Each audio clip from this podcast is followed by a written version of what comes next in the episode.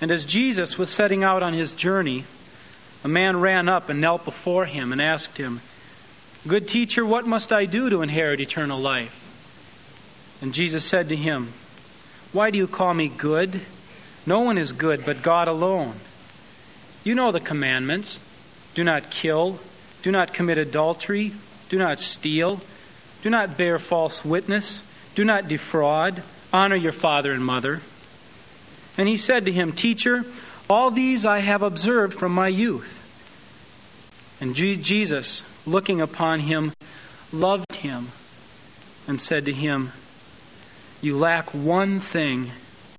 Go, sell what you have and give to the poor, and you will have treasure in heaven. And come, follow me. At that saying, his countenance fell, and he went away sorrowful, for he had great possessions.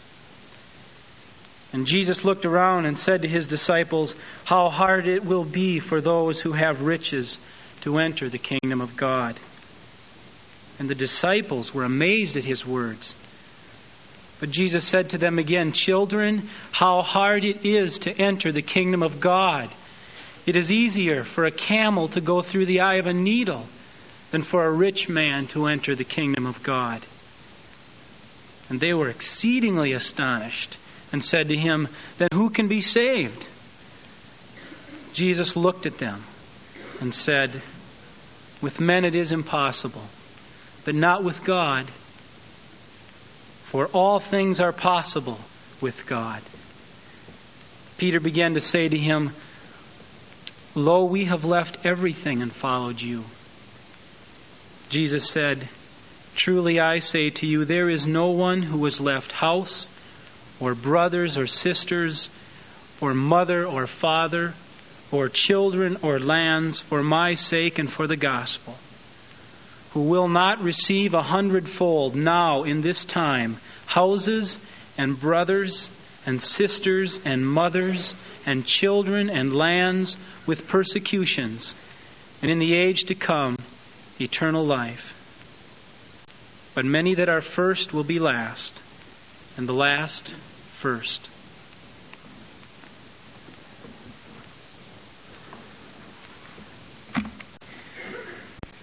Most people today do not believe in the cause of foreign missions. Walbert Buhlmann, a Catholic mission secretary in Rome, speaks for many mainline Protestant denominational leaders when he says, quote, In the past we had the so-called motive of saving souls. We were convinced that if not baptized, people in the masses would go to hell. Now, thanks be to God, we believe that all people in all religions are already living in the grace and love of God and will be saved by God's mercy. Time Magazine, December 82. Sister Emmanuel, working in Cairo, Egypt, says, Today we don't talk about conversion anymore. We talk about being friends. My job is to prove to people that God is love and to bring them courage. Most people today, like these two missionaries, do not submit themselves to the authority of God in the Bible and instead create out of their own imaginations and desires a God according to what they would like Him to say. And since people do not want to hear God say that people are lost and condemned when they do not believe the gospel of the Lord Jesus, therefore they create a God who, in fact, says they don't have to believe in the Lord Jesus Christ nor even hear about Him. But essential teachings of the Bible have to be surrendered in order to believe in that kind of a God. Listen to what the Lord Jesus, the Son of God, said when he called the Apostle Paul into his service.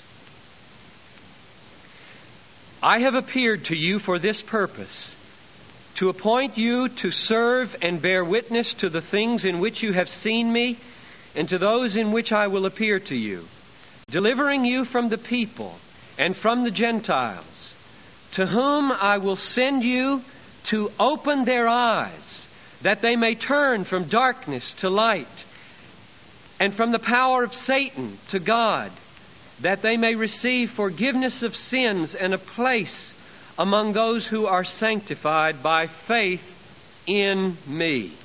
That is an empty and meaningless commission. If the nations have no need of their eyes being opened by the sending of the apostle, if the nations have no need of turning from darkness to light, if they have no need of escaping the power of Satan to God, if they have no need of the forgiveness of sins that comes through the preaching of the word by his ambassadors. Paul did not become a missionary to Asia and Macedonia and Greece and Rome and Spain in order to inform people that they were already saved. He became a missionary in order to inform them that salvation had been accomplished on the cross for all who repent and turn to Christ in the obedience of faith. And so when his message about Christ is rejected, for example, in Antioch by the Jews, Paul says very forthrightly, Since you thrust the word of God from you and judge yourselves unworthy of eternal life, I turn to the Gentiles. What is at stake in the missionary cause to the unreached peoples of this earth is eternal life. Conversion to Christ from all other allegiances is at stake in the missionary cause. For there is salvation in no other, for no other name is under heaven given among men by which we must be saved, save the Lord Jesus Christ. God is not unjust. Not one person will be condemned for not believing a message they have not heard. Those who have never heard the gospel will be condemned for their failure to own up to the light of God's grace in their own conscience and in nature.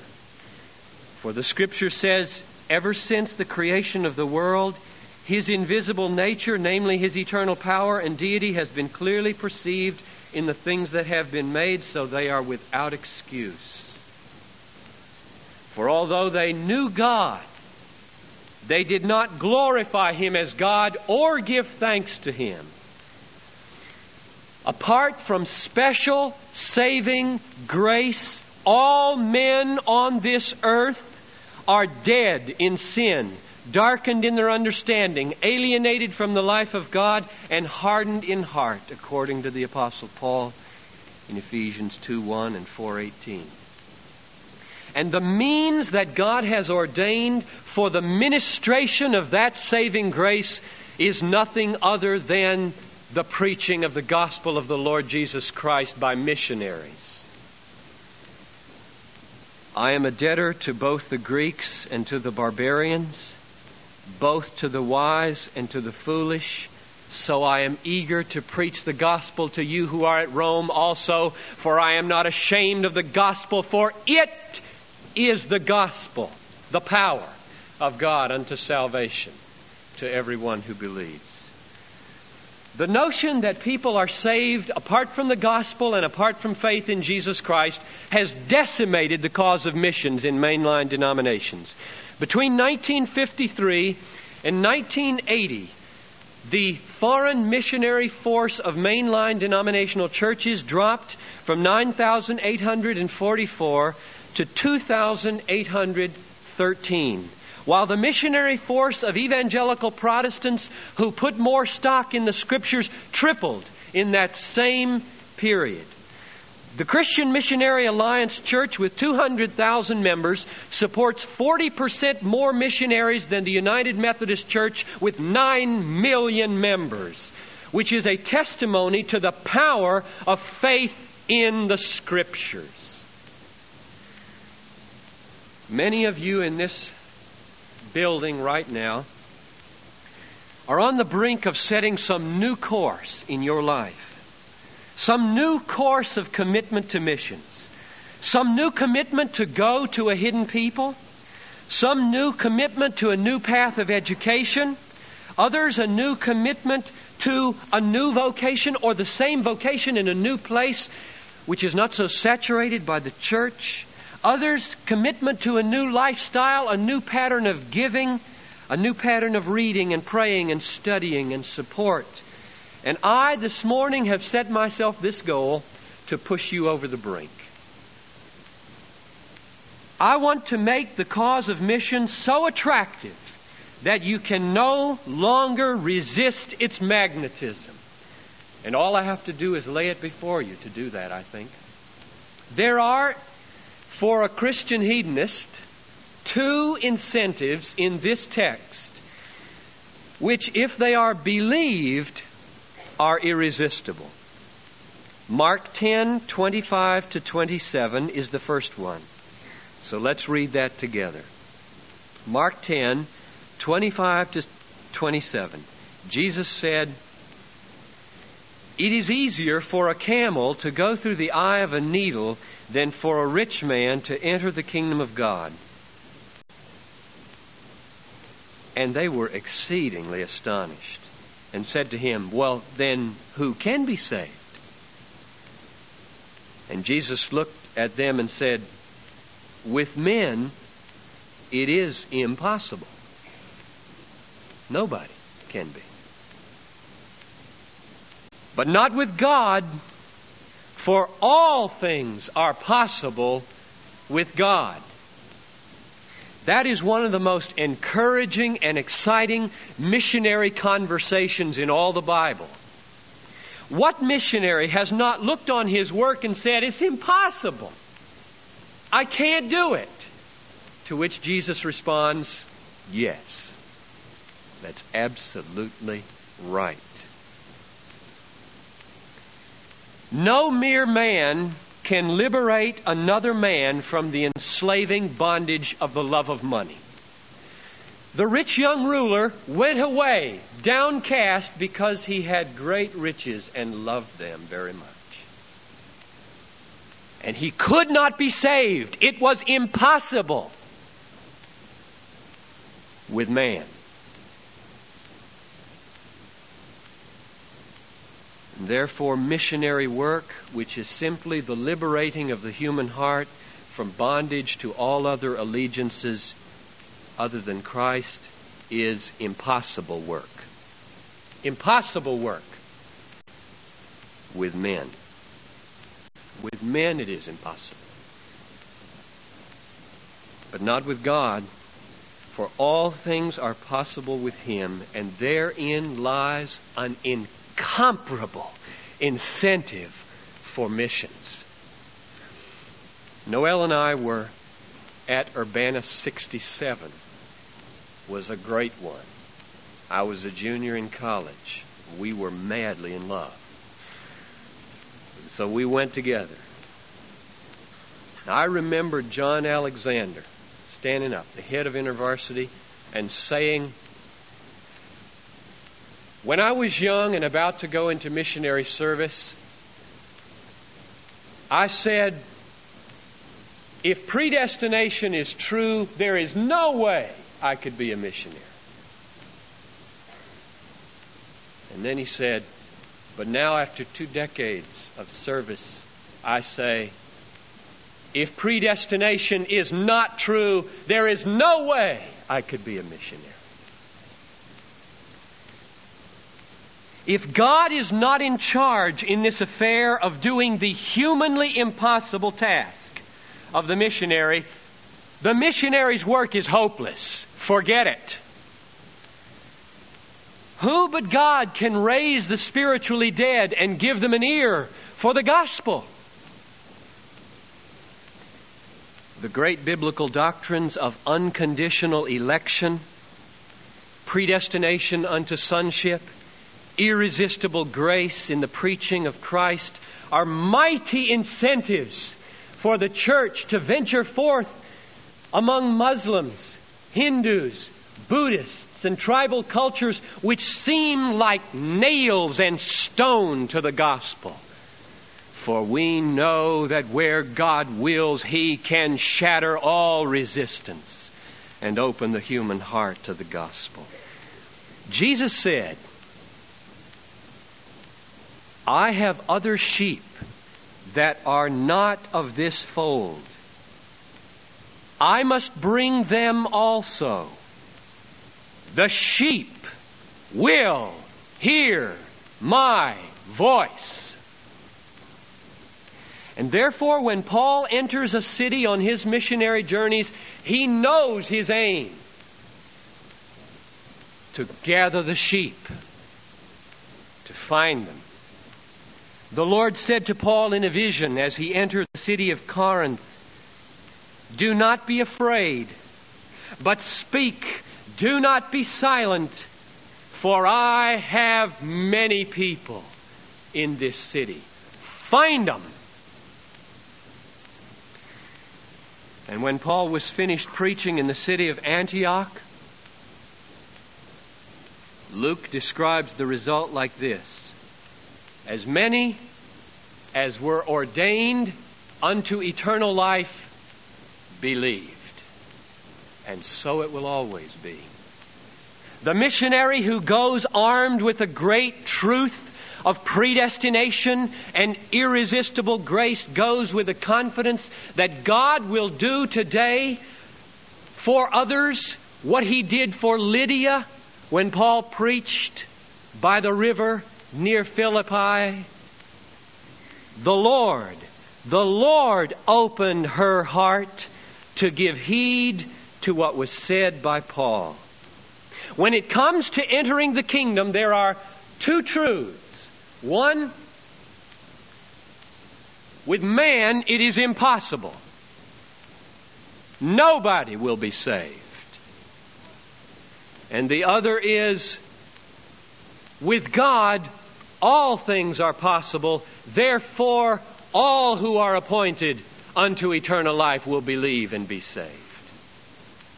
And therein is a power and an incentive and a confidence for missions that cannot be surpassed.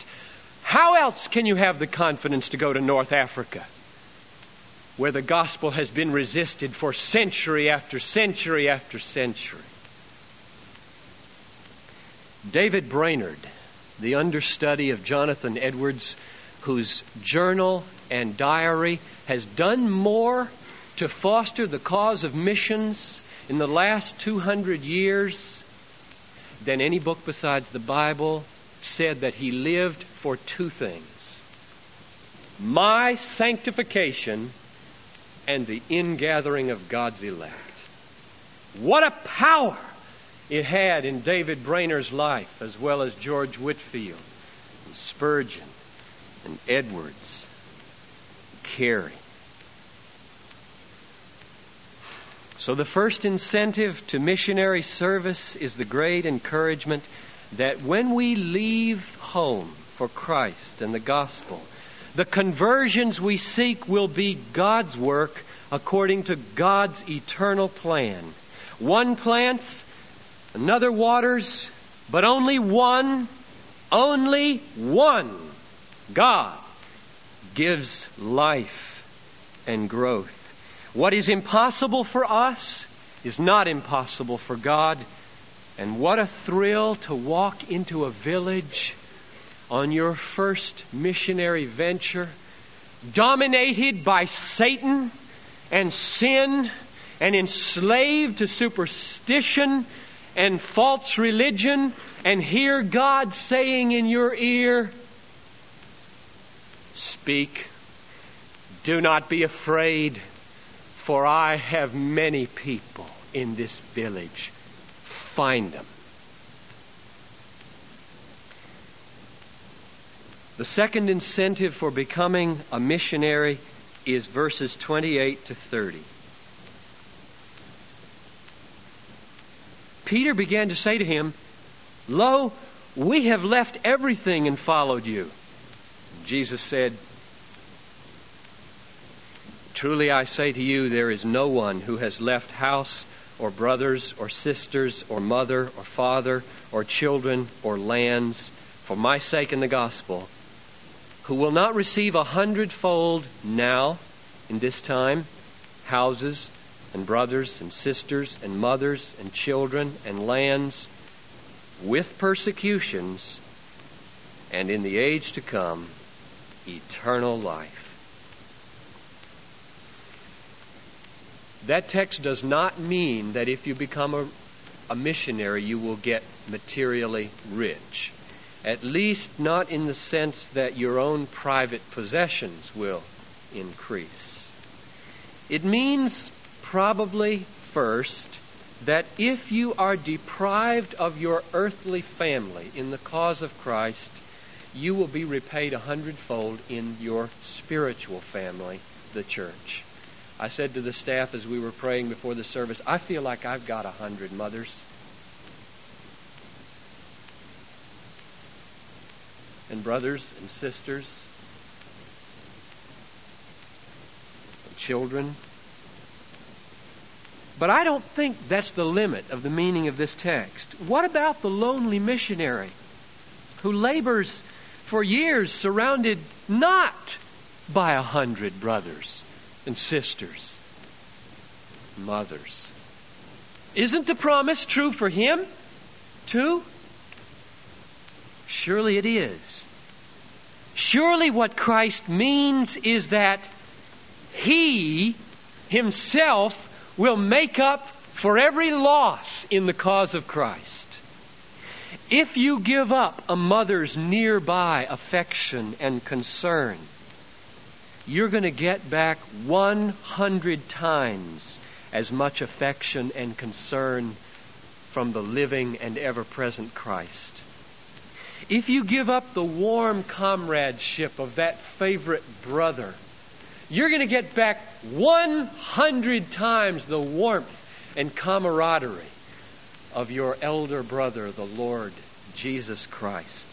If you give up the sense of at homeness that you just love so much by the fire in that house that you bought, you're going to get back 100 times the comfort and security of knowing that your ever present Lord owns every house, every tree, every stream, every land in the place where you go to serve Him.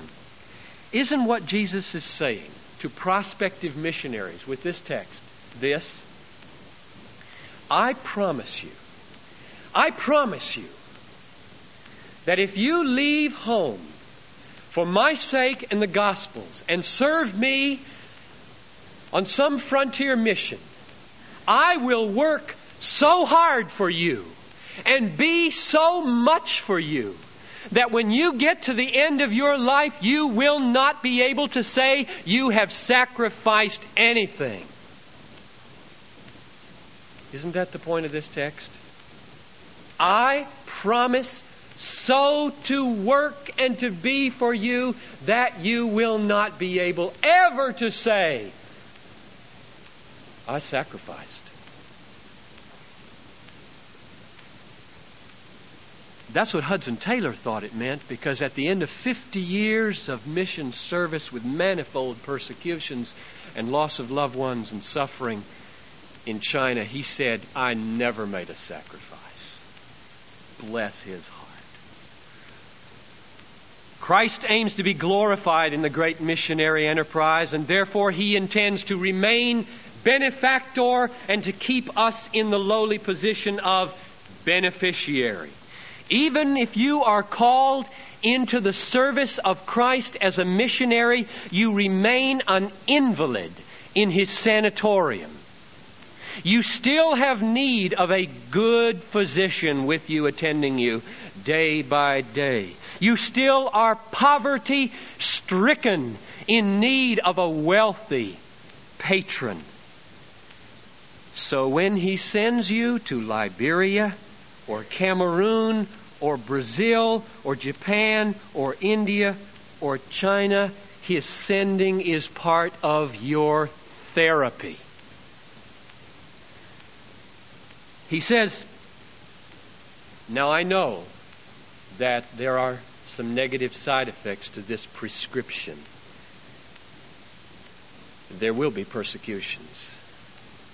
But I promise you, as your doctor, I promise you that even in those negative side effects, you will find that your condition improves 100 fold if you follow my missionary prescription and don't reject it. Missionaries are not heroes who can boast in great sacrifices for God. They are the true Christian hedonists. They are the ones who know that the battle cry of Christian hedonism is missions. They are the ones who have discovered the simple truth that there is 100 times more joy, 100 times more satisfaction in leaving home for Christ and the gospel than a life devoted to security, comfort, and worldly advancements. Ralph Winter wrote a little booklet called Say Yes to Missions in 1970, which I read yesterday again. Here are his last sentences. Jesus, for the joy that was set before him, endured the cross, despising the shame. To follow him is your choice. You are warned. But don't forget the joy. Close quote. J. Campbell White was a layman who did not go but was part of that great movement in the early decade of the 20th century and wrote in 1909 for the layman's missionary movement that undergirded the great student volunteer movement with funds. Fame, pleasure, riches are but husks and ashes in contrast with the boundless and abiding joy of working with God for the fulfillment of His eternal plans. Don't forget the joy.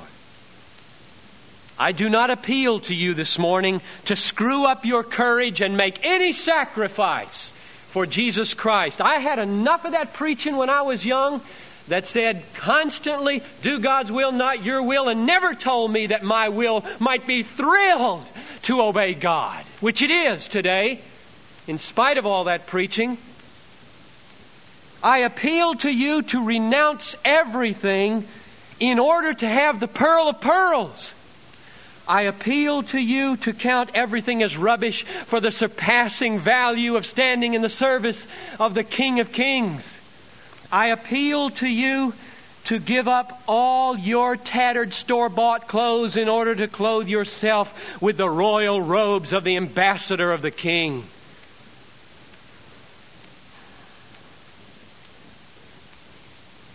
I promise there will be persecutions. I promise there will be privations. But don't forget the joy. Blessed are those who are persecuted for righteousness' sake. Theirs is the kingdom of heaven. Now I want to close with two incentives. In summary, and then two statements about Bethlehem. First, we've seen that everything that looks like an impossibility to men is a snap for God. The conversions of the hardest sinners on the hardest fields of the world are God's work, and He will do them. Second, God promises to work for you and to be for you so much that when you come to the end of your missionary life, you will not be able to say you've sacrificed anything. Instead, you would have discovered that by obeying Him, your condition in life, from God's vantage point, has improved 100 fold. Now, there are two reasons why I think God is about to do something surprising in missions at Bethlehem Baptist Church. The first one is that there are some unusual stirrings of the Spirit. Here are a few. Glenn Ogren was drawn off our staff because his heart was irresistibly drawn to missions. Tonight, we will commission David and Faith Yeager, who will go to Liberia on Tuesday. The first couple to be commissioned as a new sending couple from Bethlehem since Steve Nelson, and that was about 10 years ago, I think. Frontier Mission Prayer and Study Group, Toshafim Missions Ministry Team are studying, praying, and dreaming how they can make Bethlehem a world church. The women's missionary circles remain and continue to be a steady, sturdy base of prayer and education. Tom Steller is weighing the possibility of taking a team of people next summer to the U.S. Center for World Mission in a course of study in the Institute for International Studies. And Ralph Winter, the founder and head of the U.S. Center for World Mission and one of the most foremost statesmen in missions today, has agreed to be our keynote speaker at this missionary conference next year. And I sense that between now and November 84, the wave will not break. It will build. These developments at Bethlehem have not been engineered by anybody. They are the evidences of a new work of God's Spirit among us. And many of you have been praying faithfully over the years to the Lord of the harvest, and I believe that the first fruits of your prayer are visible. And here's the final reason why I think God is going to do a surprising work at Bethlehem in the years to come and the not too distant future. The extraordinary need of the world is becoming increasingly clear to you and to me, and you are not the kind of people who will be able to stay the same once the need becomes as clear as it has been to some. Satan's great lie in the last generation has been to convince the church that the, the Great Commission has been fulfilled.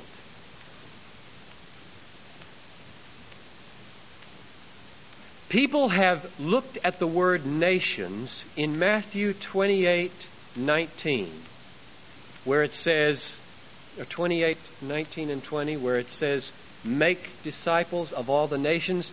They have confused it with the political realities in the world today called nations. They say then that there are Christians in every nation today, and therefore the job is done. Failing to realize that Jesus did not have in mind political entities of the 20th century.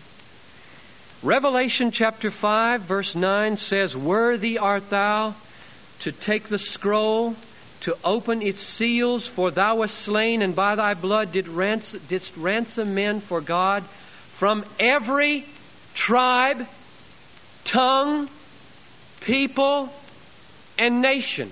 When Jesus commissioned his church to evangelize the world, he did not have in mind 20th century political entities. He had in mind culturally distinct peoples. And there are 16,000 of them yet to be evangelized in this world, making up almost half or a little more than half of the world's population. If every Christian in the world today won every single one of his neighbors to the Lord, half the world would be unevangelized because half the world is found in culturally distant people groups who do not have viable witnessing churches in those groups. They are the hidden peoples, the frontier missions of the last great surge of the church. And the only way they can be reached is by cross cultural missionaries. The day of foreign missions is not over. On the contrary, we are on the brink of a new movement in Western and Third World churches to penetrate the last frontiers. And there must be a student movement and a rallying of lay people for that to be accomplished in our generation.